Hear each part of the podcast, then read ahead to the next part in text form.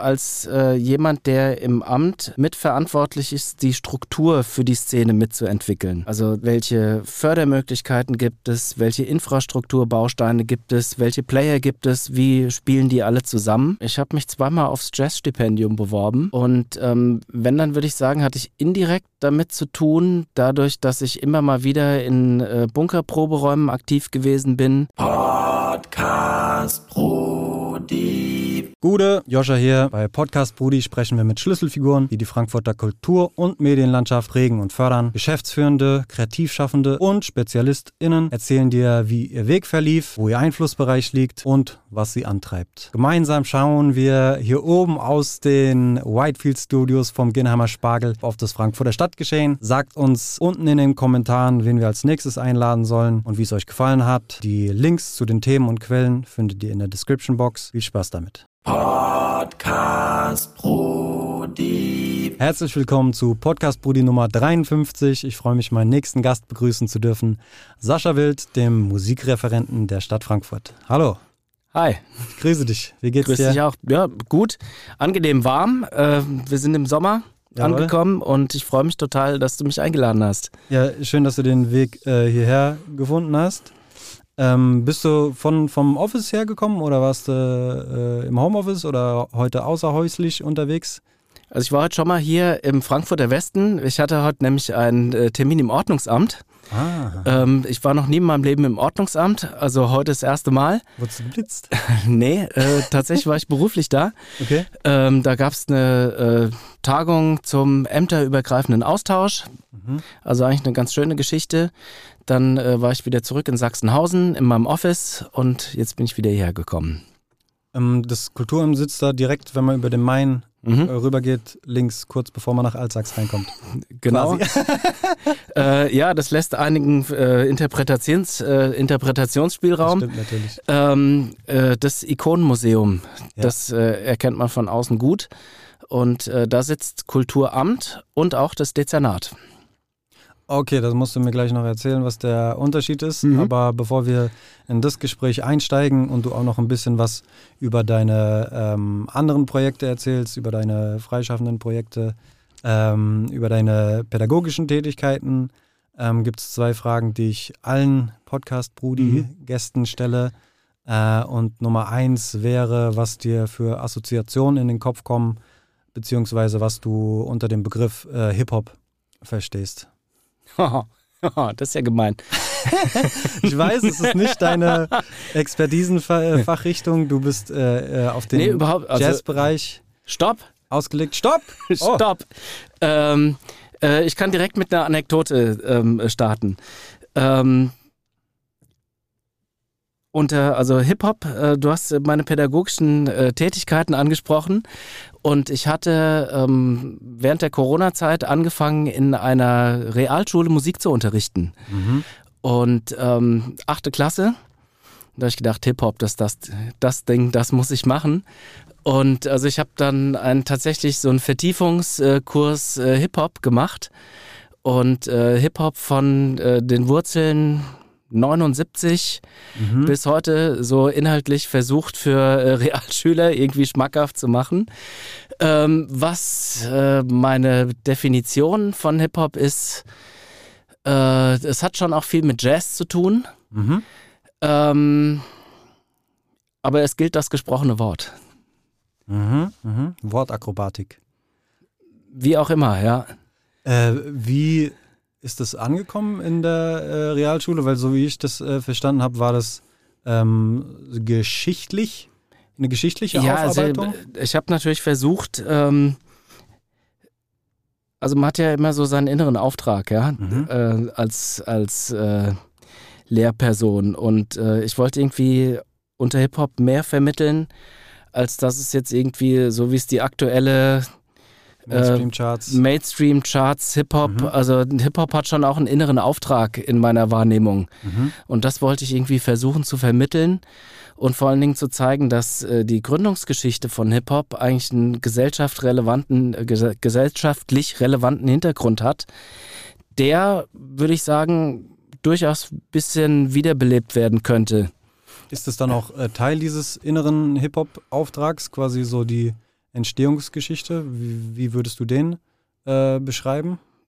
Ich finde, man sollte immer wissen, wo Sachen herkommen, um Mhm. zu verstehen, was sie für heute auch bedeuten. Und äh, hatte auch so ein bisschen, also vielleicht ist, ich weiß nicht, ob es so richtig gut geklappt hat. Vielleicht war es ein bisschen zu bildungsbürgerlich gedacht. ähm, aber irgendwie wollte ich den Kids erklären, ey, Hip-Hop ist echt, das ist, also es ist eure Musik, die ihr geil findet. Und die hat aber auch echt mehr Substanz, als man sie so vielleicht erstmal so wahrnimmt. Und ähm, ich finde, wenn man eine Musik richtig gerne mag und äh, jemanden, der die Musik nicht so mag, irgendwie mehr Perspektive noch mitgeben kann als das, was so auf der Geschmacksebene. Mhm. Also ich finde was gut oder ich finde was schlecht. Ja, Das ist so eine Ebene. Aber ich kann ja was schlecht finden, aber trotzdem irgendwie akzeptieren und anerkennen, welche Bedeutung das hat. voll. Und ähm, das war mir wichtig. Okay. Hat es dann deinen Blick ein bisschen äh, verändert, wenn du dich damit äh, beschäftigt hast und da Total. dich reingegraben hast? Total. Äh, inwieweit, inwieweit hat es sich äh, verschoben oder verändert oder angepasst? Also ich fand an Hip-Hop schon immer äh, die Beats geil Mhm. und den Sound. Das hat Mhm. mir immer sehr gut gefallen, äh, weil ich ja auch selber Musik gemacht habe und äh, produziert habe. Äh, ich fand aber, also mit dem Gerappe, das fand ich mal so, mal so. Mhm. Und ähm, die Darstellung so auf Bling Bling und so, das war jetzt auch nicht so meins. Und da nochmal so tiefer zu graben, wo kommt denn das eigentlich her? Welche Bedeutung hatte das? Ähm, welchen sozialen Auftrag hat auch diese Musik eigentlich in sich? Mhm. Das hat mich schon nochmal beeindruckt tatsächlich. Sehr schön. Ja, ähm, ja, ich glaube, das passiert, wenn man dann hinter die Mainstream-Fassade Ja. blickt und sich ein bisschen intensiver damit auseinandersetzt. Aber ich kann natürlich auch nachvollziehen, dass wenn man eben Mainstream-Chart-Hörer ist, dass man eben nur, wie du es genannt hast, Bling Bling vorgesetzt bekommt und dann halt ist es leicht zu dem Schluss zu kommen, okay, Hip-Hop ist Bling Bling und wenn man sich dann aber ein bisschen näher damit auseinandersetzt, merkt man, ähm, dass es eben auch einen gesellschaftlichen Auftrag haben kann, dass es sehr viel vielschichtiger sein kann. Und ähm, ich empfinde das auch als eine Kultur, die mit anderen äh, Kulturformen äh, kollaboriert. Du hast äh, angesprochen, dass ähm, in einem Hip-Hop-Kontext der Jazz auch eine Rolle spielt. Kannst du nochmal erläutern, was du damit gemeint hast? so wie ich es verstanden habe, ich bin jetzt kein Musikwissenschaftler, so wie ich es verstanden habe, war schon, also ich sag mal, die äh, ersten Hip-Hop-Artists brauchten ja ein musikalisches Bett. Mhm. Und äh, in äh, Ende der 70er, Anfang der 80er, das an Loop und Beat Machines, das gab es alles noch nicht. Mhm. Also brauchte man zwei Schallplatten, die irgendwie einen Beat haben, Mhm. über den man rappen konnte und ähm, möglichst Instrumentalmusik, die wiederholbar ist. Und deswegen waren Jazzplatten irgendwie ein dankbares Futter. Und also insofern das musikalische Bett, auf dem sich dann dieser ähm, ästhetische Ausdruck entwickelt hat, das war halt Jazzmusik. Voll. Und. Ähm, das fand ich natürlich auch gut, weil ich selbst äh, Jazz studiert habe. Und also die Brücke hat mir einfach gut gefallen. Ähm, es gibt so ein äh, Projekt, ähm, das nennt sich Jazz Metas. Mhm. Das sind, äh, Kenn ich, ja. mal, doof Hip-Hopper und Jazzmusiker, die zusammen Sachen machen. Ähm, und tatsächlich passiert es immer noch auch viel, dass eben Jazzmusik äh, gesampelt wird oder dass es da so Crossover-Projekte gibt, ohne dass man, die, die organisch entstehen, weil am Ende Ja. des Tages ist es ja äh, Musik und ob das jetzt in der Schublade ist oder der, das sei mal dahingestellt. Von den Beastie Boys gibt es ein Instrumentalalbum, äh, dessen Namen ich jetzt genau vergessen habe. Mhm. Ähm, und äh, da haben sie eine Jazzband zusammengestellt, die ihnen die Loops eingespielt haben. Geil. ähm, Wir werden es herausfinden. wir werden es herausfinden. Ja, äh, wie heißt das Beastie Boys Album, auf dem äh, Carambolage drauf ist? Ihr könnt es mal äh, in die Kommentare schreiben, falls ihr es wisst. Sehr schön. Und äh, dazu ähm, The Sounds from the Way Out heißt das Instrumentalalbum dazu. Sehr cool. Ja, muss ich auch mal auschecken, das kenne Ja. ich noch nicht. Ähm, sehr schön, dann äh, danke für den Ausflug Ja. in die Hip-Hop-Welt. Gerne. Die zweite Frage, die ich äh, jedem, jeder Besucherin stelle, jedem Besucher, ist, ähm, was dein Bezug zu Frankfurt ist. Meine Heimatstadt. Also Born and bin- raised. Äh, da bin ich geboren. Ähm, was soll man als Bezug da noch äh, groß weiter zu sagen? Äh, hier geboren, aufgewachsen und äh, Bennemer Bub Mhm. Ah, studiert hast du in Mainz, wenn ich richtig recherchiert habe. beim Auswärtsfeind. Ui, ui, ui, ui. Äh, war aber auch toll. Ja. Warst du nochmal eine äh, längere Zeit irgendwo anders oder hast du tatsächlich so Ich die meiste Zeit deines Lebens und deinen Lebensmittelpunkt schon, hier gehabt? ja, das schon. Also ich war äh, zum äh, Studium äh, in Mainz, Mhm. bin am Anfang auch gependelt. Mhm. Ähm, hab dann drei Jahre, ich weiß es nicht mehr so genau, drei Jahre etwa in Mainz gelebt, äh, dann wieder in Frankfurt, dann nochmal äh, vier, fünf Jahre in Berlin Mhm. Und habe aber auch schon parallel immer in Frankfurt an der Musikschule Schlagzeug unterrichtet. Also irgendwie hatte ich den, den Fuß, den Fuß hatte ich schon immer irgendwie in der Heimatstadt, ja. Cool. Ja, ich habe mal ein äh, halbes Jahr in den Niederlanden äh, gelebt und ähm, mir hat es geholfen, Frankfurt lieben zu lernen oder wieder lieben zu lernen, weil ich äh, zu einem gewissen Punkt der Stadt auch so ein bisschen überdrüssig war, im Sinne von, ich kann hier nichts mehr erleben, ich habe es durchgespielt und äh, es gibt nichts mehr Neues zu entdecken. Und äh, dieser Abstand hat mir dann dabei geholfen, quasi äh, wieder mir bewusst zu machen, was ich eben an der äh, Stadt schätze. Kannst du äh, umreißen, ähm, was es ist, was dich in, der, in dieser Stadt hält, äh, bei all diesen zum Beispiel Optionen äh, wie Mainz? ähm, also ich mag natürlich so diesen äh, Frankfurter äh, Lester-Humor sehr gern. Mhm. Ähm, wir finden ja irgendwie alles so ein bisschen latent scheiße, ja. Mhm. Und äh, wissen auch, wie man es eigentlich besser machen könnte. Natürlich. Machen es aber, aber nicht besser, ja. Also, und äh, ich weiß nicht, da habe ich irgendwie Sympathie mit. Also, es wird erstmal gelästert. Und äh, dann rauft man sich aber doch irgendwie zusammen. Und wenn man, also irgendwie, ich mag die Energie, die Frankfurt hat.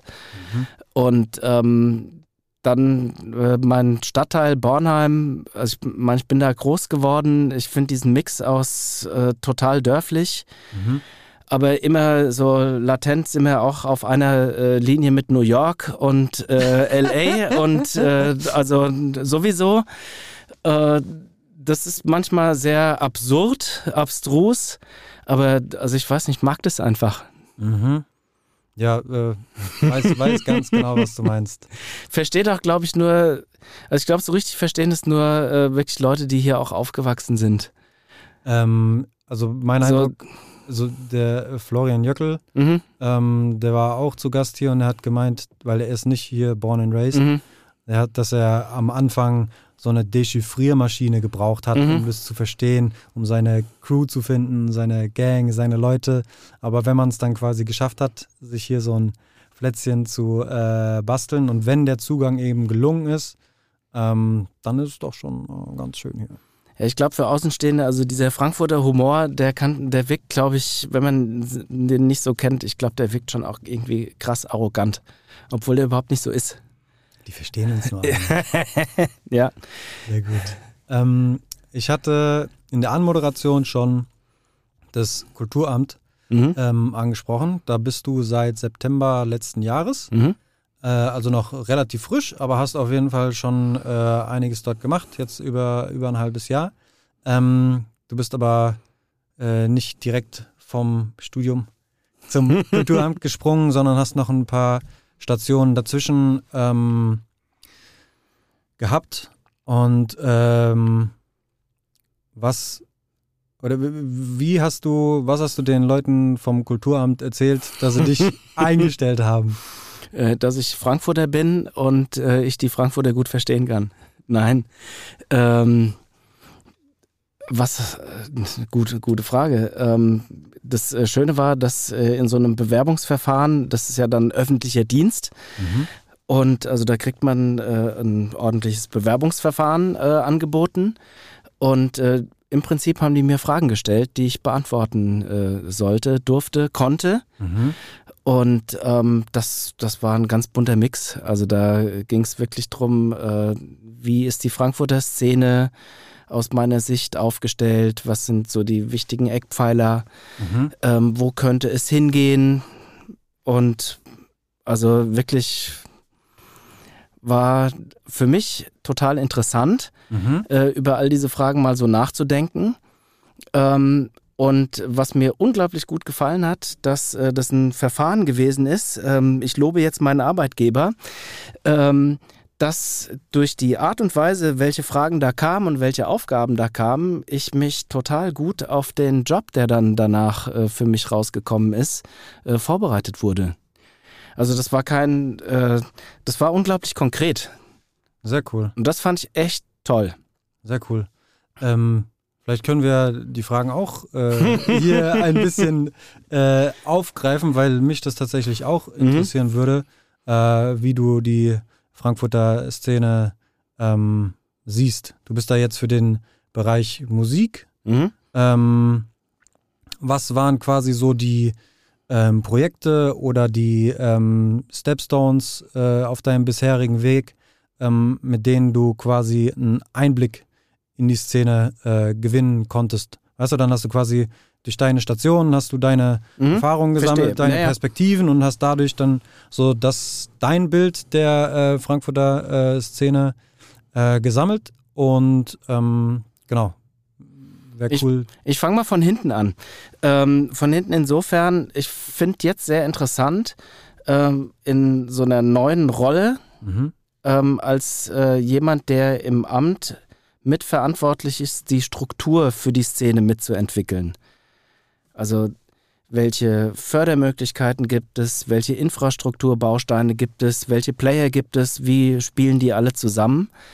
Ähm, das habe ich als jemand, der in der Szene selbst aktiv gewesen ist, gar nicht so betrachtet.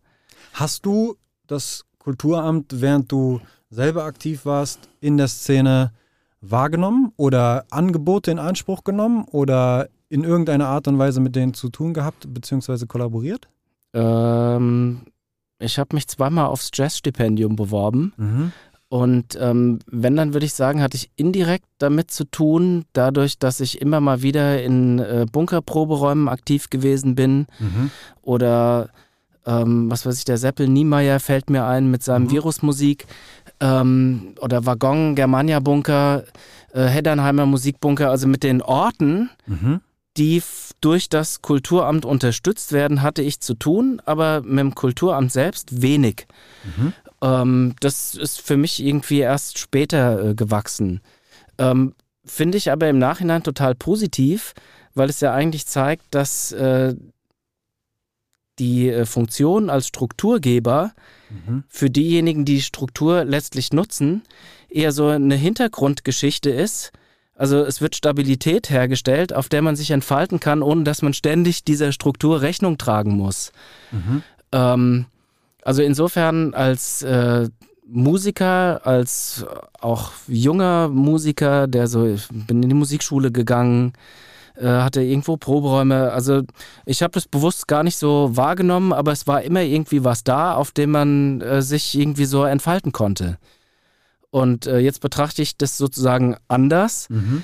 Ähm, also war selbst Nutznießer von dem Ganzen und denke so, hey, cool, wir müssen das irgendwie weiterentwickeln und sehen, dass das in Zukunft auch weiter so bleibt. Mhm.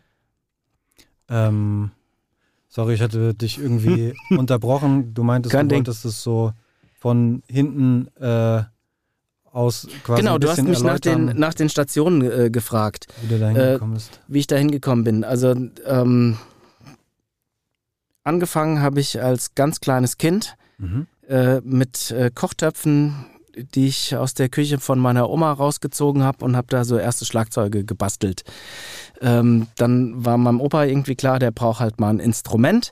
Mhm. Äh, dann habe ich als Fünfjähriger angefangen, Schlagzeug zu lernen, war in der Musikschule. Habe dann ähm, beim Schulwechsel in die weiterführende Schule äh, gab es dann äh, die Empfehlung, äh, ja, schaffst du schon, wenn du dich engagierst, im Gymnasium zu bestehen. Geh mal auf die Helmholtz-Schule. Mhm. Die machen viel mit Musik. Und ähm, das hat es sich auch bewahrheitet. Also Gymnasium ging. Ähm, hat mir so mittelmäßig viel Spaß gemacht, aber ich konnte einfach unglaublich viele Musikerfahrungen ähm, sammeln. Big Band, Schülerband, Orchester, Chor. Da gab es einfach die volle Palette. Geil. Und ähm, das hat mich einfach äh, so motiviert, mit Musik äh, irgendwie weiterzumachen.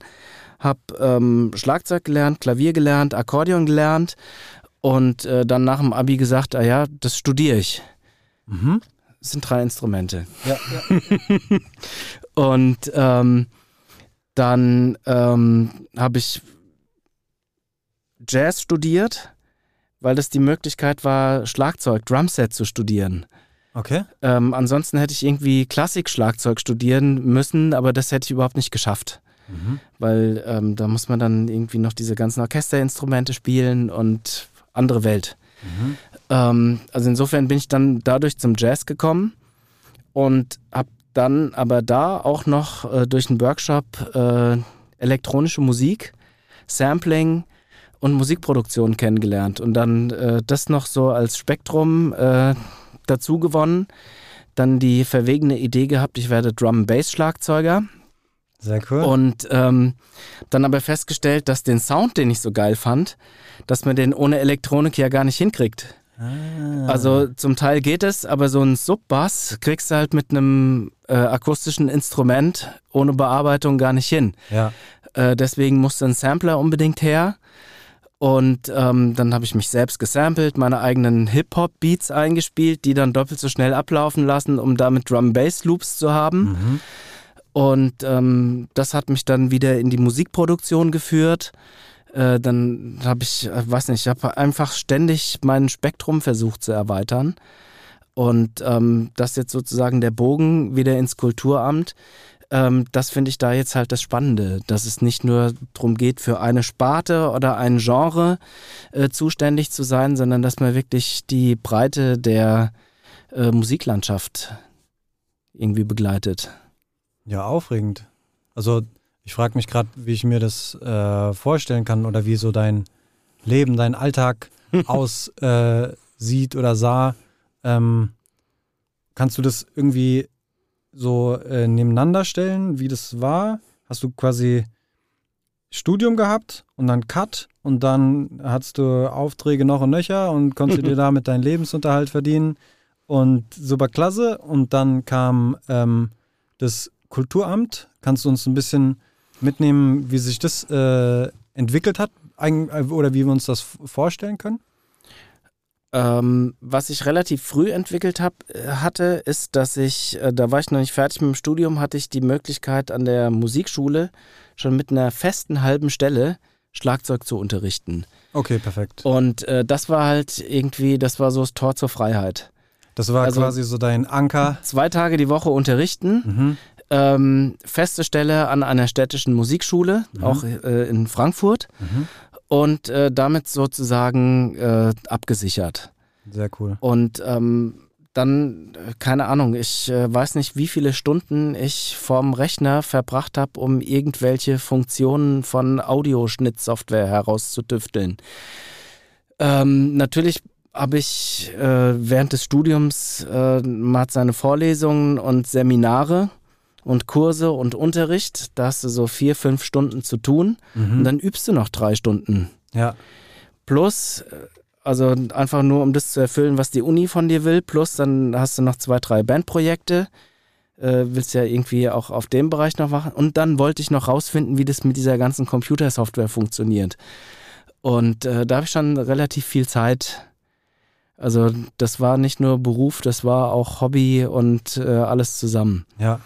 Was ich ganz geil finde, also bei den Samplern, die nennt man auch durchaus Drum Machines. Mhm. Dann gibt es auch durchaus welche, die man tatsächlich mit äh, Sticks spielen kann. Also ist das quasi so ein, so ein Hybrid, wo quasi deine Schlagzeuger äh, Skills, sage ich jetzt mal, ähm, dir dann extrem dabei helfen, dieses Gerät auch zu bedienen.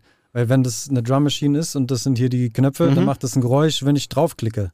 Im Regelfall. Es gibt ja. natürlich auch noch andere Sachen mit einem Delay oder mit einer Verzögerung drin, aber du klickst, Ton. So, und das heißt, wenn du nicht in einem Rhythmus ticken kannst, klicken kannst, dann äh, kommt da auch kein äh, äh, wie soll ich sagen, gleichförmig rhythmisches äh, Ding bei raus. Das kann man in der Postproduktion dann natürlich Ja. noch ein bisschen äh, verschieben. Ähm, ja. Das cool. Verrückte, also Entschuldigung, wenn ich dir ins Wort falle, das Verrückte äh, für mich ist, dass ich mit der Maus irgendwann das schneller alles geklickt habe, als ich es hätte einspielen können. Mhm. Ähm, also ich glaube, mir hat mehr geholfen, dass ich das Verständnis ähm, aufgebaut habe. Also wenn ich was höre, dann weiß ich, wie das auf dem Sequencer aussehen muss und das habe ich schneller programmiert als eingespielt. Äh, dann macht man es vielleicht sogar mehr mit dem Auge als äh, mit einem Ohr. Das würde ich nicht sagen, Nee? weil ohne das innere Ohr und die Vorstellung, also ich muss es nicht hören, was ich mache, um zu wissen, wie es klingt. Sondern Mhm. ich weiß, wie es klingt und gebe es ein. Ja, was und ähm, das, also insofern hat mir das schon, schon mega geholfen. Wichtiger war, Klavier zu spielen. Also Beats programmieren mit der Maus, das geht irgendwie ganz gut. mhm. Das ist jetzt auch, also ich sag mal, du brauchst drei Basis-Beats. Mhm. Äh, Duck, duck, duck, duck, duck, duck, duck, duck, four on the floor. Mhm. Und wenn du den einmal als äh, sozusagen Ausgangsbeat drin hast, äh, dann hast du noch einen Hip-Hop-Groove und noch irgendwie einen, irgendeinen zweiten, dritten. Ja. So, und darauf, also Beats hat man relativ schnell gemacht, aber äh, irgendwie, ich sag mal, eine harmonische Struktur oder eine Melodie, da braucht man schon eine Klaviertastatur. Mhm. Ähm, das war wichtiger. Okay. Dann äh, also die Vorstellung auf der einen Ebene, ähm, was, was will ich äh, machen, wie soll es Mhm. klingen? Und dann aber auch die Möglichkeit haben, das also eher auf dieser harmonisch-melodischen Ebene. Das hat mir mehr geholfen. Cool. Ähm, kannst du uns vielleicht noch äh, mitnehmen in ein, zwei Projekte, die du äh, gemacht hast, bevor du ins äh, Kulturamt Mhm. eingestiegen bist? Ich habe mir noch so ein paar Stichpunkte aufgeschrieben, ähm, wie dass du mal ein Projekt mit einem Kraftwerk-Mitglied gemacht hast. Dann hast du im Vorgespräch schon von äh, einem Konzert über den Wolken erzählt, äh, von einem Hochhausprojekt. Ähm, was ich noch nicht ganz einordnen konnte, ist die Projektleitertätigkeit bei der Stiftung für Po- Stiftung Polytechnische Gesellschaft. Genau. ja, das Ähm, habe ich auch lange geübt. ähm, könntest du uns ein bisschen mit hinter die Kulissen nehmen? Ähm, also ich hab jetzt, bin jetzt einfach mal davon Mhm. ausgegangen, dass das so Leuchtturmdinger sind, weil ich die in der Recherche gefunden habe, aber vielleicht sind da noch andere Sachen, die, die spannend sind zu erzählen, dass wir uns quasi an Beispielen ein bisschen vorstellen können, ähm, wo es sich da hingeführt hat. Ah, ein Ding ist mir noch, habe ich auch noch aufgeschrieben, das äh, im Willy Bramel Theater, da hast du wohl auch bei einem Stück Erdbeben in Chile oder Das Erdbeben von Chile hieß es. das, ja. das Erdbeben von Chile auch noch was gemacht. Also wie du auch vorhin schon angesprochen hast, äh, sehr breit. Vielleicht können wir uns da so ein bisschen durch äh, Durchlavieren. Ja. durch die äh, Projektchen. ja, also das äh, Interessante ist, äh, ist, also durch, durch den Wechsel ins äh, Kulturamt habe ich für mich auch tatsächlich äh, so eine Art beruflichen Cut gemacht. Mhm. Und ähm, ich erzähle dann immer ganz gern die äh, Geschichte so. Äh, erst habe ich mein Hobby zum Beruf gemacht Mhm. und jetzt äh, mein Beruf wieder zum Hobby, weil es äh, einen neuen Beruf gibt. Okay, der dann. Ne. Hobby Musik. Dann äh, bin ich Musiker äh, geworden und Musikpädagoge. Mhm. Und jetzt durch die Tätigkeit im Kulturamt bin ich eher jemand, der die Infrastruktur für die Musikschaffenden Ja. Äh, versucht äh, mit äh, zu entwickeln. Das heißt, ich mache jetzt beruflich, also ich verdiene mein Geld nicht mehr mit Musik. Ja, ja, ja. Und ähm, so, so meine ich's. ja, ja, ja, okay, Ähm, verstehe ich. Trotzdem, also man mit mir das Schlagzeugergehen nie nehmen. Das ist äh, ganz tief drin. Und vielleicht hilft es sogar in, in dieser Tätigkeit, weil als Schlagzeuger ist man in der Band immer derjenige, der hinten sitzt. Mhm. Und ähm, also da laufen die Fäden irgendwie auch zusammen. Mhm. Und ähm, das ist vielleicht eine Kommunikationskompetenz, die da jetzt hilft Ja, äh, in ja. der Funktion. Also versuche es mir irgendwie ein bisschen schön zu reden, ja. Einmal, Ähm, einmal das und äh, du weißt, du kennst quasi nicht nur die Perspektive des Strukturgebers, sondern du weißt von innen heraus, welche Strukturelemente äh, welche man braucht. welche man braucht. Ja. Und ähm, mich hat immer äh, interessiert, möglichst also die, diese Vielfalt, die man als, als Musiker haben kann, auch irgendwie zu nutzen. Also für mich war weniger das Live-Geschäft, also ich habe jetzt so eine tolle Band, Mhm. die, äh, keine Ahnung, Coverband oder ähm, Unterhaltungs-, also das, das war nie so mein Ding. Ähm, ich habe immer versucht, äh, für mich irgendwie so eine Herausforderung zu suchen und die dann künstlerisch bis zu einem gewissen Punkt zu bringen. Mhm. Und dann habe ich auch immer gleich so versucht, das nächste ähm, Projekt ähm, äh, zu suchen. Und ähm, die äh, Musikprojekte, die du angesprochen hast, haben sich dann, also die, die letzten, eigentlich immer um dieses Thema äh, Sampling Artist, hast du schon genannt. Ähm, das war das, was mich eigentlich dann am meisten fasziniert hatte. Mhm. Ähm, ich kann ein Geräusch aufnehmen und daraus durch einen Sampler, ich kann dann jetzt ein Keyboard draus machen, ich kann da eine Bassline draus machen, ich kann einen kompletten Beat draus machen und äh, letztlich war das aber eigentlich nur ein Wasserglas, das ich einmal angeschnipst habe. Und also diese Idee hat sich bei mir irgendwie so ähm, verselbstständigt. Und ähm, ein erstes Projekt, wo ich das dann tatsächlich, ähm, ich sag mal, auch ein äh, bisschen kommerzieller einsetzen konnte, war eine Filmmusik für Arte Mhm. Ähm, eine Dokumentation über den Maler Markus Lüpertz. Okay. Ähm, da hat mich der Regisseur dieser ähm, äh, Folge gefragt, ja, du machst doch da was mit so Geräuschen. Ich habe so einen Maler und der macht auch so expressiv so Sachen. Ähm, könntest du dir vorstellen, aus diesen Ateliergeräuschen irgendwie die, den äh, Soundtrack zu machen? Cool. Und ähm, dann habe ich gedacht, ja, obercool, mache ich. Mhm. Und ähm, so kam dann eine erste, das war eine halbstündige ähm, Dokumentation oder Dreiviertel, weiß nicht, war vielleicht sogar eine Dreiviertel äh, Porträt über ihn und die Musik wirklich nur aus seinen Geräuschen. Mhm. Und ähm, das, das war für mich echt so ein kleiner Schlüsselmoment. Ähm, du guckst Fernsehen, hörst deine Musik und weißt aber, das sind eigentlich nur so Pappbecher, Pinsel und irgendwie so Geschnitze von ihm. Ähm, ich habe es dann noch mit Geige ergänzt, also dass einfach noch ein bisschen mehr, mehr Atmosphäre dazu kommt. Aber im Grunde war das dann so ein bisschen eine Blaupause. Und ähm, als äh, 2010 ein äh, Bekannter von mir, Pedo Knopp, Mhm. ähm, Das ist ein DJ und ein Gastronom, DJ, ne? nee, Gastronom nicht, der Ja. macht äh, Lazy Ja, ja, ja, ja. am Schwedler See. Äh, weiß gar nicht, ob er es äh, auch immer noch macht, aber ich denke schon. Der hat mich gefragt, äh, hier ähm, Stadt Frankfurt vergibt den internationalen Hochhauspreis Mhm.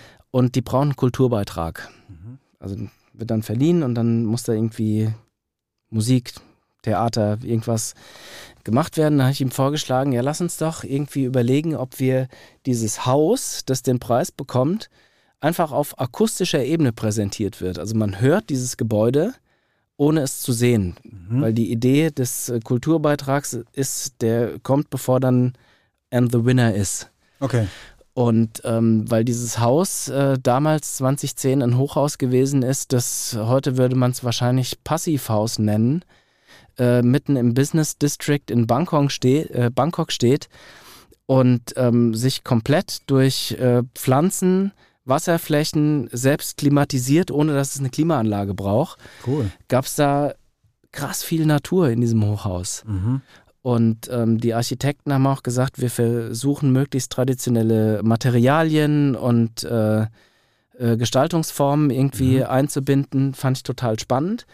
Und dann äh, durfte ich da tatsächlich hinfahren, eine Woche in diesem Hochhaus leben und das aufnehmen. Und ähm, die, also es gab zwei unglaublich äh, eindrückliche, fast schon so ein bisschen groteske Situationen.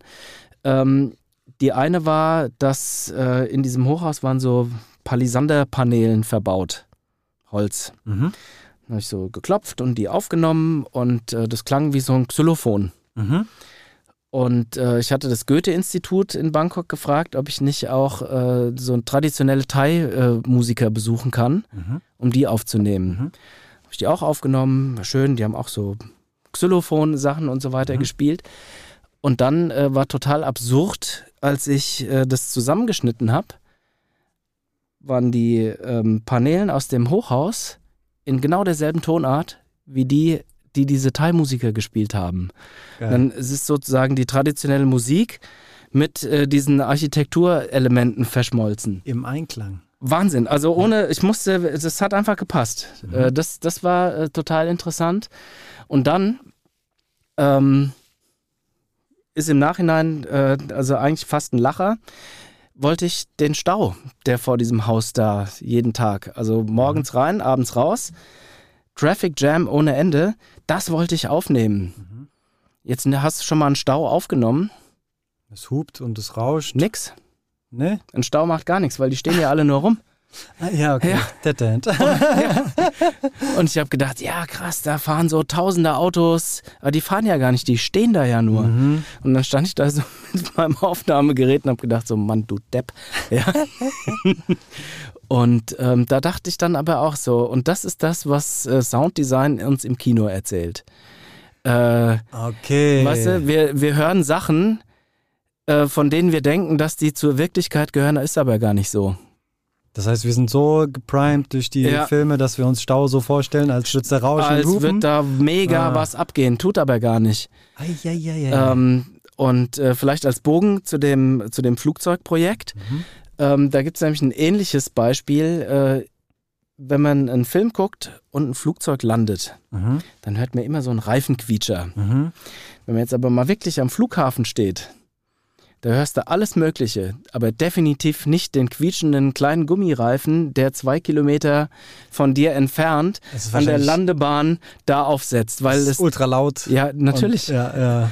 Okay. Aber es ist halt nicht so, also plakativ ist halt, ja. jetzt hat er aufgesetzt. Nur dieses Geräusch im Alltag, eigentlich gibt es das gar nicht. Eieieiei. Und ähm, genau, also das äh, war mein, mein letztes äh, tatsächlich künstlerisches Projekt, äh, ein Auftrag der Lufthansa. Mhm. Ähm, Flying Lab hieß das Format. Ähm, Lufthansa fliegt zu einem Event und ähm, macht ein, äh, eine Tagung, eine Konferenz über den Wolken. Und auch da gab es halt einen Kulturbeitrag und äh, zusammen äh, mein Freund Gregor Bramel, Kontrabassist und äh, auch Musikmacher hier in Frankfurt. Ähm, wir haben zusammen den Auftrag bekommen und ähm, gesagt, wir machen äh, ein Musikstück, das nur aus den Geräuschen dieses A380s äh, besteht, äh, kombiniert mit einem Kontrabass. Habt ihr das während des Flugs aufgenommen oder habt ihr die Geräusche davor Die durften wir davor aufnehmen. und dann quasi dort das genau, Set sind, abgespielt? Waren einen Tag in München am Flughafen und haben von der Lufthansa einen A380 zur Verfügung gestellt Mhm. bekommen, um den zu samplen. Ja. Geil. Mega cool. Ja, auf jeden Fall super spannende Projekte. Ich glaube, bei der Stiftung für. Stiftung Polytechnische Gesellschaft.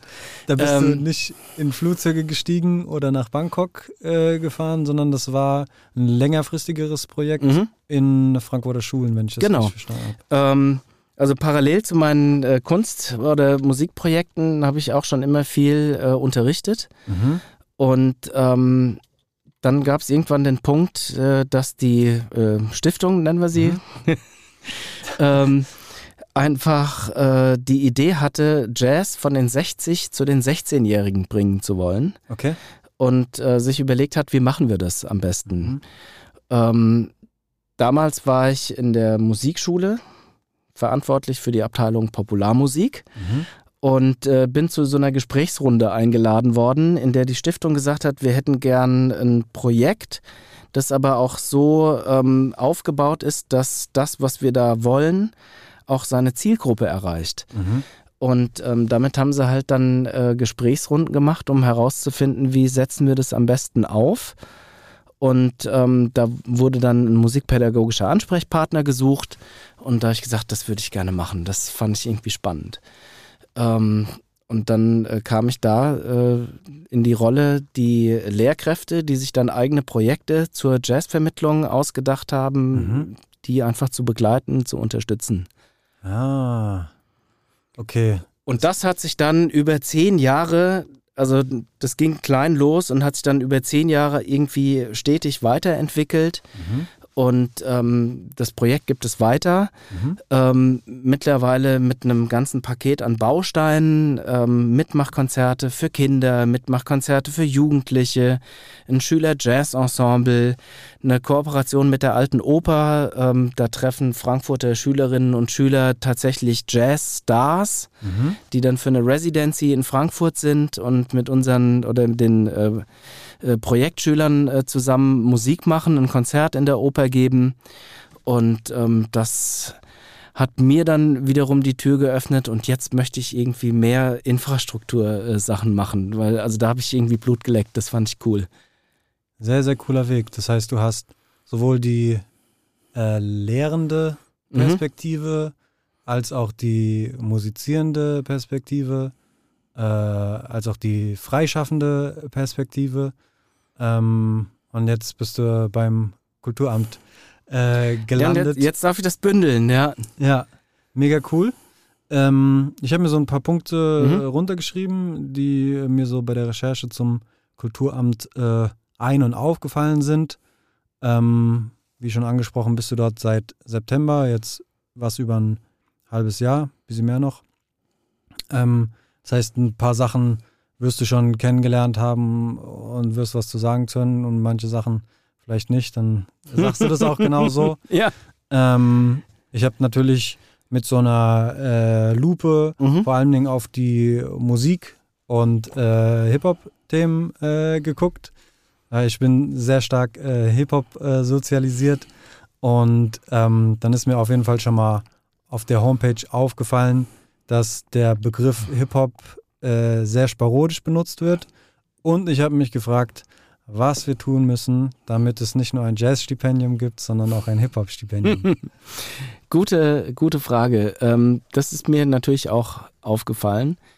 Und ähm, was, äh, wie, wie sage ich das jetzt? Also was ich interessant finde, ist, dass äh, Hip-Hop nochmal ganz andere Strukturen hat als die, die ich so kenne. mhm. Ähm, also was weiß ich, in der klassischen Musik äh, gibt es also auch vor allen Dingen sehr hierarchische Strukturen. In der Bandmusik gibt es sehr basisdemokratische Strukturen. Mhm. Ähm, aber also beide Strukturen äh, drehen sich eigentlich immer um so ein Zentrum. Also sei es jetzt ein Proberaum oder ein Konzertraum. Und ähm, elektronische Musik fällt mir noch äh, irgendwie Mhm. ein. Da gibt es den Club. Ja. So als Zentrum. Und ähm, jetzt, also hilf mir gerne weiter. Ich habe das Zentrum des Hip-Hop so noch nicht verortet gefunden. Also mit Sicherheit auch irgendwie der Club, Durchaus aber, Element. aber nicht so, wie es halt so im Techno oder so in dieser klassischen Mhm. ähm, da funktioniert irgendwie Hip-Hop anders. Mhm. Und äh, so in den ersten Gesprächen habe ich auch ganz schnell ähm, erstmal so, ich sag mal, registriert und meine es wirklich neutral. Ähm, es gibt so ein bisschen Sorge, dass ähm, man will sich nicht vereinnahmen lassen. Mhm. Ähm, so, wir haben keinen Bock, dass äh, ihr jetzt von unserer Coolness profitiert, aber Mhm. wir da nichts davon haben, so mal salopp gesprochen. Und das kann ich total nachvollziehen. Dass äh, man baut sich da irgendwie was auf als Künstler und dann äh, kommt dann irgendwie die Stadt um die Ecke und sagt, ja komm, äh, wir wollen auch gern cool sein. Mhm. Ähm, und ich glaube, daran äh, gilt es irgendwie zu arbeiten, überhaupt erstmal so ein so einen Kanal, nenne ich es mal, zu legen Mhm. zwischen Hip-Hop-Szene und Stadt. Weil irgendwie, ich glaube, die sind so auseinander. Das ist auch mein Eindruck. Ja. Und ähm, aber also mit Sicherheit nicht, weil, weil beide keinen Bock aufeinander haben. Weil jetzt äh, gerade, äh, also ich habe wirklich bisher nur oberflächlich so mit den äh, jetzt aktuellen Frankfurter Hip-Hopern so ein bisschen versucht, mal, wer ist denn das überhaupt, ja? mhm. Und dann gibt es doch auch irgendwie schnell so äh, Kontaktpunkt Eintracht, spielt irgendwie eine Rolle. Okay. Ähm, äh, Off-Spaces sind eine wichtige Rolle. Mhm. Und ähm, also da habe ich noch viel zu entdecken, will ich aber auch. Und au- auch irgendwie gucken, äh, was, also was, was brauchen eigentlich so, so eine Hip-Hop-Szene an, an Gestaltungs- und Entfaltungsräumen. Mhm. Und ähm, Also die, ja, die, da müssen wir mal drüber sprechen. Da stelle ich mich auch gerne zur Verfügung. Ja. Äh, ähm, dann können wir gerne mal quatschen und ich kann dir irgendwie eine Perspektive Unbedingt, äh, ja. liefern. Ähm, Gibt es natürlich wie bei allem irgendwie nicht nur die eine Perspektive, sondern äh, mehrere. Ich glaube schon, dass ich eine recht umfassende habe. Ähm, aber das kann man sicherlich auch noch anders sehen. Und ich glaube auch, also ich äh, fall dir ins Wort, äh, nimm's mir bitte nicht äh, übel. Ähm, dadurch, dass ich habe hab ja da von meinem Schulprojekt erzählt, ja, dass ich mich da mit den Wurzeln des Hip-Hop und Ja. so auseinandergesetzt habe. Und also ich glaube schon, dass also gerade eine Großstadt äh, und Hip-Hop-Kultur, das gehört schon auch zusammen. Voll. Also und äh, da hat Frankfurt, also da haben wir noch ziemlich Potenzial nach oben. Ähm, je nachdem, welcher Geschichte man glauben mag, ist äh, Frankfurt auch äh, die Geburtsstätte von deutschem Hip-Hop. Ähm, Neben Stuttgart. Ja, oder neben Berlin. Also es gibt verschiedene Geschichten, Ja, aber ja. auf jeden Fall eine sehr prominente ist, dass sie äh, hier in Frankfurt äh, auch ihren Ursprung findet. Ähm, und wir haben das jetzt zum Beispiel bei, mit dem Momem äh, erlebt, dass das quasi so eine Art äh, Denkmal, eine Art Statement ist, die eben dem Fakt, dass äh, Frankfurt so eine führende Rolle in der Entwicklung der elektronischen Musik hatte, ähm, Rechnung trägt. Ähm, da ist natürlich der Gedanke nicht weit zu sagen, wo steht jetzt das Hip-Hop-Moment direkt daneben.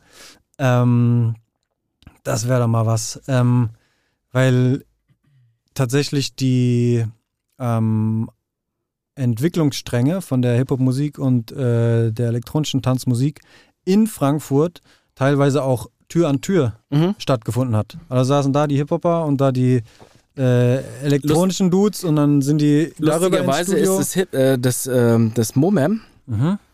eigentlich genau an der Stelle, den ich noch als Skate, Ja, äh, das, das war eigentlich der, der Hotspot für alle Skater. voll. Und also die haben eher Hip-Hop gehört als Techno. Ja, es ist irgendwie urban, Ja. urban Culture und äh, da ist es auf jeden Fall nah. Wobei ich auch glaube, dass da, dass man das gar nicht mehr sagen kann. Vielleicht war das früher irgendwie so mehr in äh, Schubladen. Die Skater waren Punkrock-Hörer oder Hip-Hop-Hörer und Mhm. mittlerweile hören die eh alles. Ja. Ähm, aber weiß, äh, weißt du, wie so, so ein Ding wie ein Jazz- Jazz-Stipendium Mhm. zustande kommt? Oder andersrum gefragt, welchen Teil könnte ich beitragen, damit sowas zustande kommt? Weil setzt man sich dann hin und sagt, oh, wir haben 10.000 Euro zu viel, machen wir mal ein äh, Jazz-Stipendium? Wahrscheinlich nicht.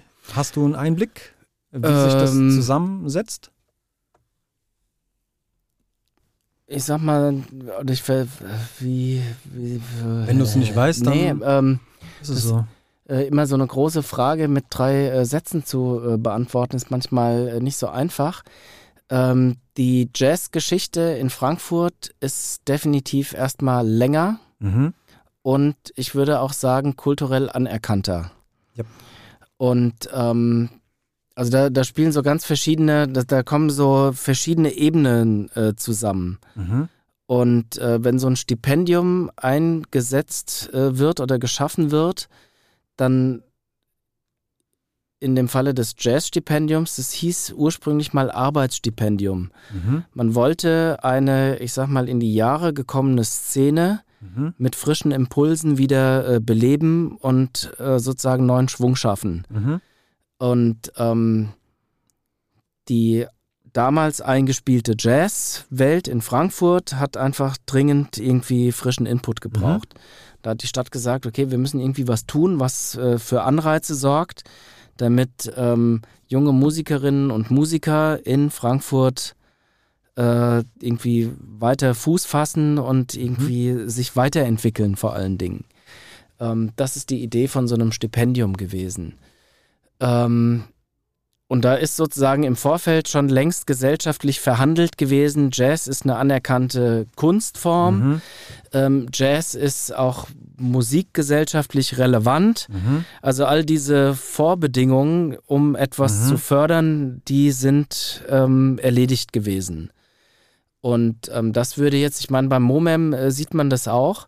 Das ist jetzt nicht so, dass die Stadt Hurra geschrien hat und gesagt, wir brauchen ein Techno-Museum, äh, sondern das ist eine Initiative, ein Verein, die gesagt haben, wir denken, dass das zum kulturellen äh, Bestandteil von Frankfurt gehört. Wir würden uns vorstellen, das so und so zu machen. Mhm. Und wir haben auch eine wirtschaftliche Idee, wie wir das umsetzen. Mhm. Also da, da ist einfach eine, ich sag mal so etwas salopp zusammengefasst, eine Privatinitiative Mhm. auf die Stadt zugegangen und hat ein Konzept vorgelegt. Okay. Und damit äh, die Stadt auch ein Stück weit überzeugt. Okay, also Und- das wäre ein Weg. Das ist wahrscheinlich sogar äh, der Weg. Mhm. Also die Frage ist ja immer, will man es von oben herab Mhm. oder graswurzelmäßig? Mhm. Ähm, hey, unser Ding, unser, wir sind Teil der Stadtgesellschaft und wir finden, dass das, was wir, wir machen, eine gewisse Relevanz hat. Mhm. Ähm, und dann muss man halt tatsächlich auf sich nehmen, genau durch diese Instanzen zu gehen und diese Verhandlungen zu führen. Ja, äh, zu erklären, warum das gesellschaftlich relevant ist und äh, dass das einen Ja, Stellenwert hat. und ähm, das, ich glaube, das Schlimme für diejenigen, die diese Verhandlungen führen, für die ist das ja selbstverständlich. Voll. Und ähm, jetzt musst du aber jemanden überzeugen, der dieses Selbstverständnis nicht teilt. Mhm. Und ähm, also Argumente finden, äh, welche gesellschaftlichen Aufgaben übernimmt diese Musik, äh, wer wird da alles zusammengeholt Mhm.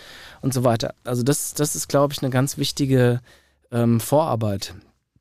Voll, voll. Dann voll, braucht voll, man voll. natürlich auch Leute auf der gegenüberliegenden Seite, die das dann auch verstehen Mhm. und die diesen Weg mitgehen wollen. Mhm. Also das, was ich mitbekommen habe, äh, du hast jetzt schon gesagt, die Leute bei der Stadt haben nicht geschrien, Juha, Juche, Technomuseum.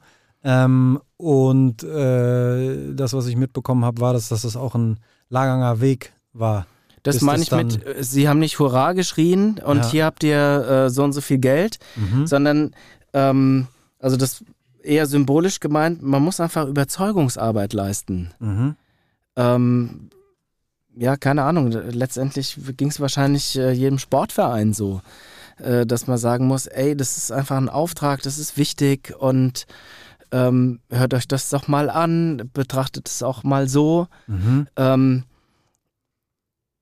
hätten wir alle viel mehr Geld zu verteilen, würde man so Gespräche vielleicht gar nicht so intensiv führen müssen. Mhm. Aber es ist halt auch ein Ideenwettbewerb. Ja, ja, ja, ja, sehe ich. Ähm, spannend. Ja, und dann, also ich meine, das äh, geht, geht jeder Popkultur, also damit ist jetzt nicht despektierlich gemeint, ne, gegenüber Hip-Hop. Äh, jeder Popkultur geht es auch so, dass sie ein gewisses Alter erreichen muss, um auch, also du brauchst immer ein bisschen einen Rückblick, Mhm. um die Relevanz auch tatsächlich zu verstehen. Voll, voll, voll, voll, voll. Ähm, ich glaube, da könnte die Zeit langsam äh, reif sein und das ist doch ist auf jeden Fall schöne, Definitiv, schö ja. schöne Nachrichten, dass es da äh, die Möglichkeit ähm, gibt. Kannst du uns ein bisschen mitnehmen in so äh, einen typischen Arbeitstag von dir, beziehungsweise eine typische Arbeitswoche, damit wir uns ein bisschen vorstellen können, ähm, was du da eigentlich machst? Äh, ja, äh, E-Mails äh, lesen und beantworten, ähm, Gespräche führen, ähm, um Gespräche zu führen, auch Gesprächspartner suchen. Mhm. Ähm, die sind äh, im Amt, zwischen äh, Amt und äh, Stadtverwaltung, also den benachbarten äh, Ämtern. Äh, dann versuche ich ganz viel mit der Szene zu sprechen. Äh, was, was sind eure, was sind eure Bedarfe? Wo, wo hakt's aktuell? Äh, wo braucht ihr Unterstützung? Äh, Perspektiven finden. Wo könnte es irgendwie hingehen? Also viel reden. Mhm. E-Mails schreiben, viel reden. Ähm, dann auch klassische Verwaltungsaufgaben. Ähm, es wird äh, ein Grußwort gebraucht, äh, das äh, einen musikspezifischen Hintergrund hat. Äh, das äh, darf ich dann formulieren. Mhm. Äh, dann gibt es einfach auch Sachfragen, Mhm. Ähm, die beantwortet werden müssen.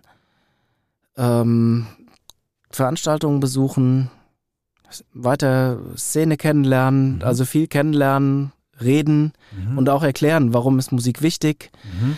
ähm, Was bedeutet das für eine Stadtgesellschaft? Und ähm, jetzt aktuell im Kulturamt ist ein ganz wichtiger Auftrag, den die Politik an uns äh, gegeben hat, einen Kulturentwicklungsplan Mhm. zu entwickeln. Und ähm, da war ich jetzt tatsächlich die letzten Monate stark involviert, weil wir in einer sogenannten Beteiligungsphase sehr viele Gesprächsworkshops geführt haben Mhm. und die habe ich mitmoderiert. Für mich so eine Art Speed-Dating mit der Kulturszene. Ähm, das waren dann so dreistündige ähm, Workshops. Workshop-Gesprächsformate, ähm, wo wir wirklich sehr intensiv und auch sehr offen äh, zugehört haben, äh, was ist der Szene und äh, den Kulturakteurinnen und äh, Akteuren wichtig. Da hast du tatsächlich schon einer äh, Frage vorgegriffen, die ich äh, Mhm. stellen wollte.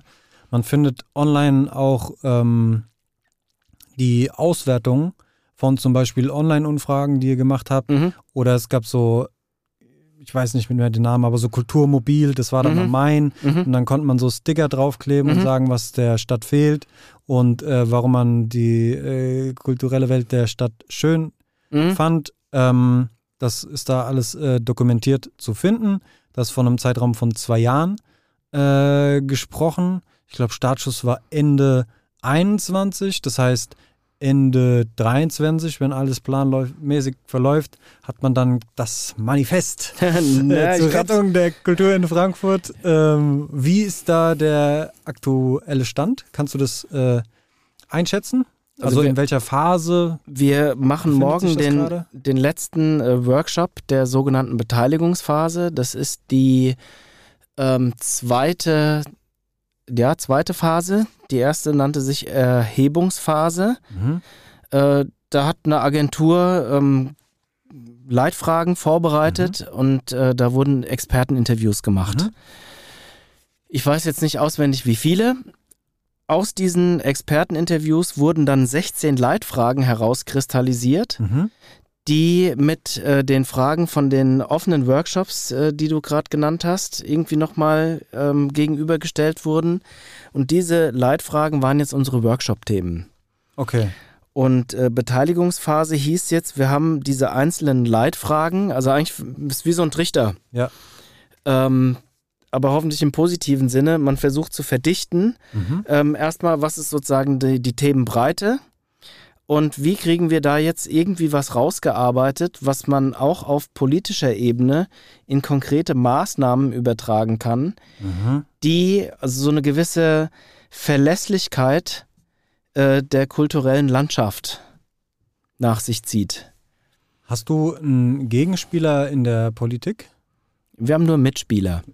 You know what I mean? Natürlich Mitspieler, ein, ein äh, weil das hast du vorhin auch gesagt, es gibt irgendwie das Kulturamt und das noch eine andere Partei, die irgendwie nah zusammenarbeiten. Also es gibt wohl eine kulturelle städtische Seite und eine politische Ebene oder wie? Ja, beides ist, eigentlich ist beides Stadtverwaltung. Mhm. So. Ähm, dann, äh, das äh, haben wir mal in der Schule gelernt. Es gibt die Judikative und es gibt die Exekutive. Mhm. Und dann gibt es noch die Legislative, ne, die Gewaltenteilung, Jawohl. die klassische. Und im Prinzip, ähm, das Dezernat ist die politische Ebene, Mhm. die wird äh, von den Bürgerinnen und Bürgern gewählt Mhm. und äh, die machen sozusagen die Inhalte, die, die Rahmensetzung. Mhm. Das sind unsere Schwerpunkte, da soll es hingehen. Dafür werben wir, dafür brauchen wir eine Mehrheit. Und ähm, das Amt, wir sind diejenigen, die das umsetzen. Mhm. Also wir schaffen dann die Struktur, Mhm. geben die Struktur und die ist jetzt nicht ganz so ähm, veränderlich. Also die Struktur soll ja für eine Verlässlichkeit sorgen. Mhm. Und äh, insofern ist es ein Zusammenspiel. Die Politik hat die Ideen und die große Vision und wir machen das Alltagsgeschäft und gucken, dass äh, Vision und Bedarf, dass sich das miteinander auch gut matcht. Mhm. Ich, ich bin sehr gespannt, was da äh, bei rauskommt, quasi als äh, Endergebnis, weil ich stelle mir das ein Stück weit auch so vor, dass es dann äh, ein Konzept ist, was ähm, auch die Szene mit äh, einbezieht. Also das ist jetzt Das ist der unbedingte Kein- Wunsch. Und ne? äh, das Tolle ist, dass dieser Wunsch aus der Politik kommt. Mhm. Ähm, Das, also das ist tatsächlich auch für Frankfurt besonders. Ganz viele Städte, also das hat auch so einen gewissen Hypnisfaktor, Kulturentwicklungsplan zu machen. Mhm. Und Frankfurt hat sich aber einen äh, interessanten Weg gesucht, in dem die Politik sich den, äh, die hat den Auftrag gegeben und das Amt äh, beauftragt so und ihr findet das jetzt äh, heraus. Mhm. Und im Idealfall entsteht dadurch jetzt so ein Wechselspiel, Mhm. dass man einfach, also man will nicht mehr dieses Nebeneinander. Also da die da oben, die überlegen sich irgendwie was, ähm, dann äh, der, die Mitte setzt es irgendwie um und die Basis muss dann sehen, wie sie damit klarkommt, sondern eigentlich will man da einen, einen kontinuierlichen Austausch, dass man das auch, also das, das soll kein starres Mhm. Äh, Gefüge werden, sondern eigentlich so eine, so eine Entwicklungsmaschine, nenne ich es jetzt mal. Ja, cool. Einfach eine neue Art und Weise der Zusammenarbeit, wo man quasi nicht äh, irgendwas entwickelt, was dann überhaupt nicht den Bedarfen, Beda Bedarfsbedarfen, Bedarfe, ja. Bedarfe der Ja. Szene entspricht. Ja. Ähm, das heißt dann am Ende des Tages wahrscheinlich auch etwas, wo alle mehr Freude mit haben. Man, sehr, soll, sehr spannend. man soll es da auf jeden Fall wiederfinden können, ja. Mhm. Ähm, Gibt es da noch irgendwelche ähm, Möglichkeiten, sich dran zu beteiligen? Du hattest gemeint, die letzte, der letzte Workshop ist jetzt äh, morgen. Ähm, äh, ist jetzt quasi. Ähm, Wir werden danach erstmal in Klausur gehen, Mhm. weil ähm, 16 äh, Workshops Mhm. mit bis zu sechs Untergruppen, mhm. äh, die müssen jetzt erstmal ausgewertet Ja, werden. okay. Und äh, danach wird es sicherlich nochmal irgendwie eine Runde geben. Mhm. Ähm, aber also da kann ich tatsächlich jetzt konkret gar nicht sagen, weil wir es selbst noch gar nicht so genau wissen. Okay. Also wir gucken uns jetzt tatsächlich erstmal an, äh, was haben wir an Erkenntnissen gewonnen, Mhm. äh, wie lässt sich das schon mal bündeln Mhm. und dann wird man mit Sicherheit ähm, nochmal fragen, haben wir das so richtig verstanden und äh, gibt es noch Ergänzungen, so ganz klassisch. Und äh, im Optimalfall ist nicht allzu viel Zeit dazwischen, weil 2023 sieht die Welt vielleicht anders aus wie 2027. I don't know. Aber das klingt auf jeden Fall cool. Ich bin gespannt, äh, was da passiert. Falls ich dir euch Input geben kann, mache ich das sehr, sehr gerne. Mhm. Ähm, vielen, vielen Dank, dass du uns äh, ein bisschen mitgenommen hast, äh, über deine Arbeit beim Kulturamt berichtet hast und auch wie du dort gelandet bist. Ähm, hast du noch irgendwas äh, auf dem Herzen, noch irgendwelche Grüße, irgendwas, was wir vergessen haben, was du noch gerne äh, anbringen äh, willst? Dann äh, wäre das jetzt die richtige, der richtige Zeitpunkt. Reden Sie jetzt Dafür. oder schweigen Sie für immer? ähm, ich sage auch erstmal Danke äh, für das Gespräch, weil das natürlich immer ein interessanter Anlass ist, auch so ein bisschen äh, nachzudenken, was mache ich da eigentlich in meinem Alltag? Und ähm, da sind so Fragen einfach total spannend.